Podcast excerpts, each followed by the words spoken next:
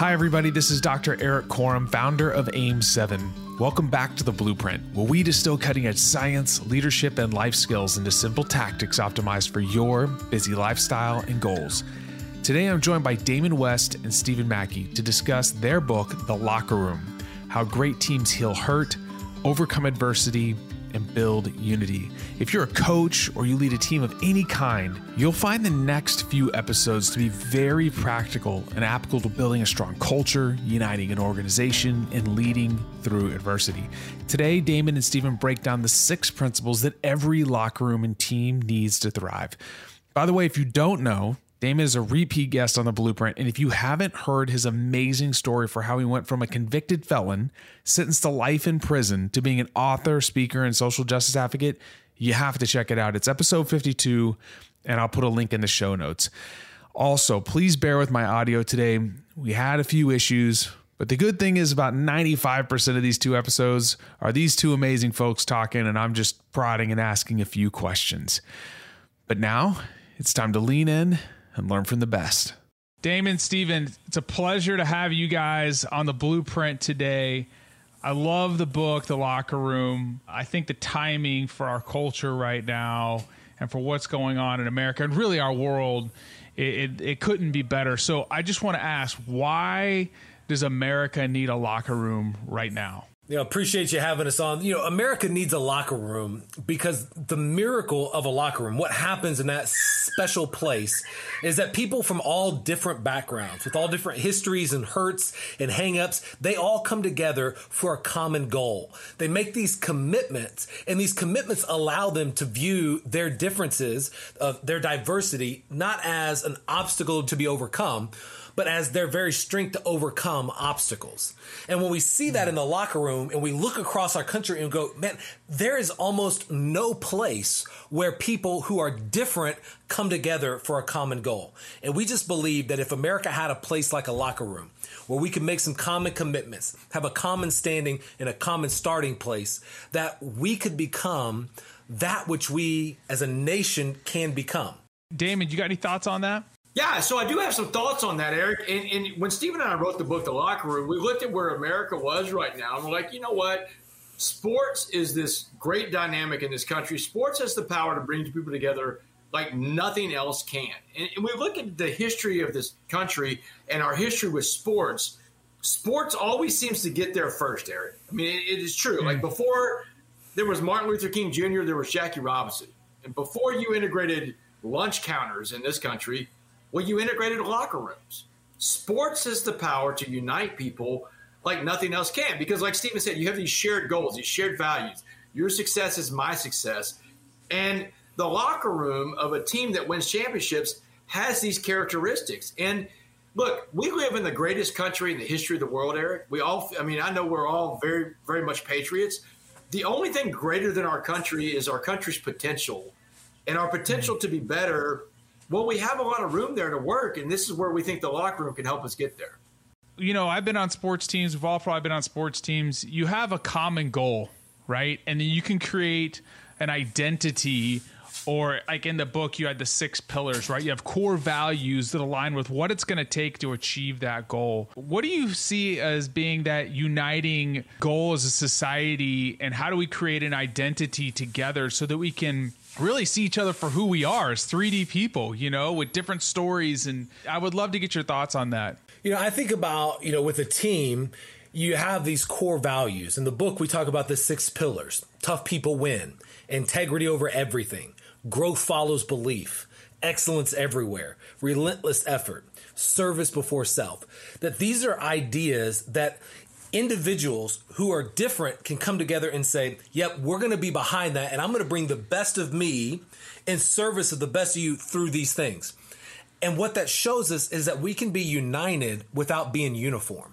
That we don't have to have, we don't have to look the same. We don't have to think the exact same, but we can work towards a common goal. And I think as a country, no one wants uh, no one wants to uh, harm other people, to devalue other people. No one wants America to go backwards. We want to move forward. Sometimes there are differences in agreement on how we do that. But when we come to a place where we can say, you know what, we're in this together. We want the best for our kids. We want the best for those who are most vulnerable. Well, we can sit and say, okay, how can I bring my best in service of that goal? And then we begin to work together. And and I know it sounds high and lofty. It sounds like a, a, a up in the cloud idea. But that's why I think the locker room in sports is so important because it shows us that it can be done. And if it can be done in small, then we take those small steps, and, and each of those small steps add up to making some real big change. Now, Stephen, I know that you work across, would you say, a thousand campuses in the state of Texas. How are you doing this in high schools, junior highs, wherever? Eh, how are you doing this when the kids aren't on a sports team? The the bulk of, of my work is with athletic teams. And so uh, okay. 90, 98% of the teams that in the programs I work with are, are athletics. That said, the work that, that we're doing is to really teach the importance and the power of a great character that uh, mm. your character matters and teaching the six pillars in age appropriate and stage appropriate ways to lay a foundation a firm foundation of great character for students to build their life upon. And and what's amazing about building that foundation is that when you're a person of integrity and, and you you make a commitment to someone, it doesn't matter how difficult it is to keep your word because you're a person of integrity well, you you'll do what it takes to keep your word mm-hmm. and just just these foundational things service before self to go in a world that's quick to climb over others to gain to get their own gain to say no we, we want to raise up a generation of people who are quick to serve others and to recognize that by lifting others up that's the only way you really rise you know those things i think are going to make a long-term impact damon you do a lot of work in the corporate world. You're obviously in a lot of high profile universities speaking to football teams and such. How are you seeing this message translating to the corporate world where most people are? You know, sports is a transient part of a lot of people's lives in high school, but where are you seeing this translating over in the corporate side of things? Yeah, you know, corporations especially, they're they're teams. Everything is about a team. You know, whatever you work for a company, you're part of a team, and every team has culture. And whether or not you know what your culture is, you have culture.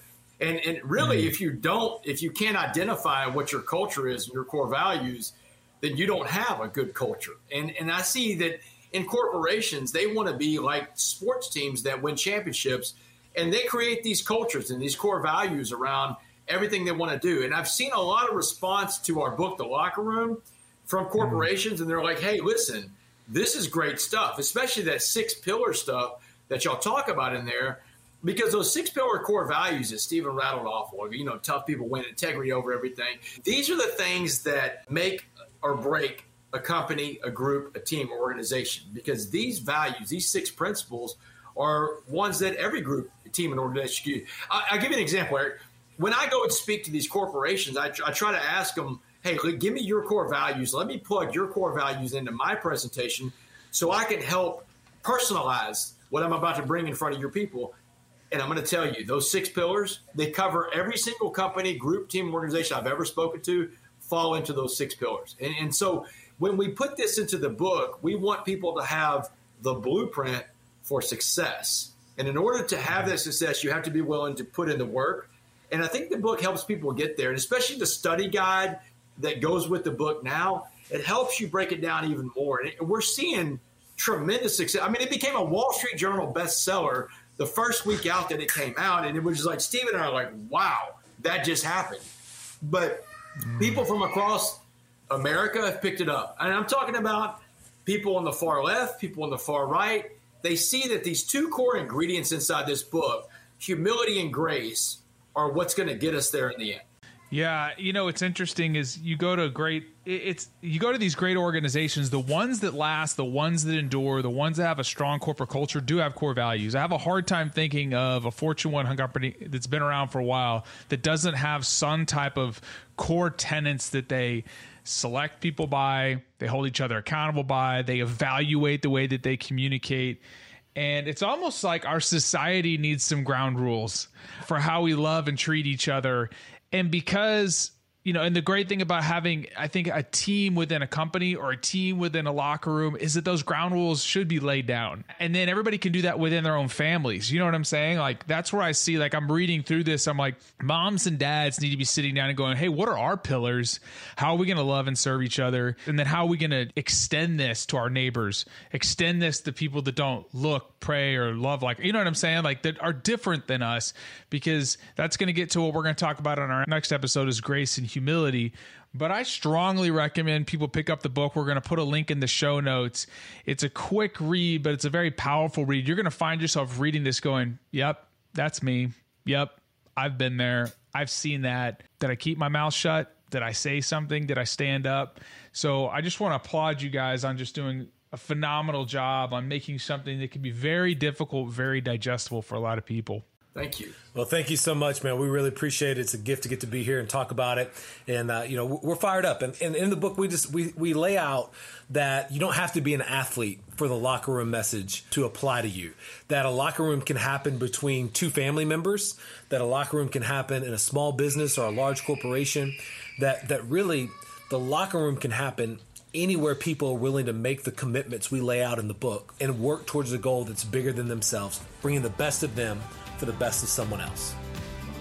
Thanks again for listening to the Blueprint Podcast. And if you enjoyed today's show and you want to support us, please consider leaving us a comment and review in the Apple Podcast app. This is one of the best ways that you can help us get discovered, and so the message of the Blueprint can reach more folks. Thanks again for listening, and I'll catch you on the next episode.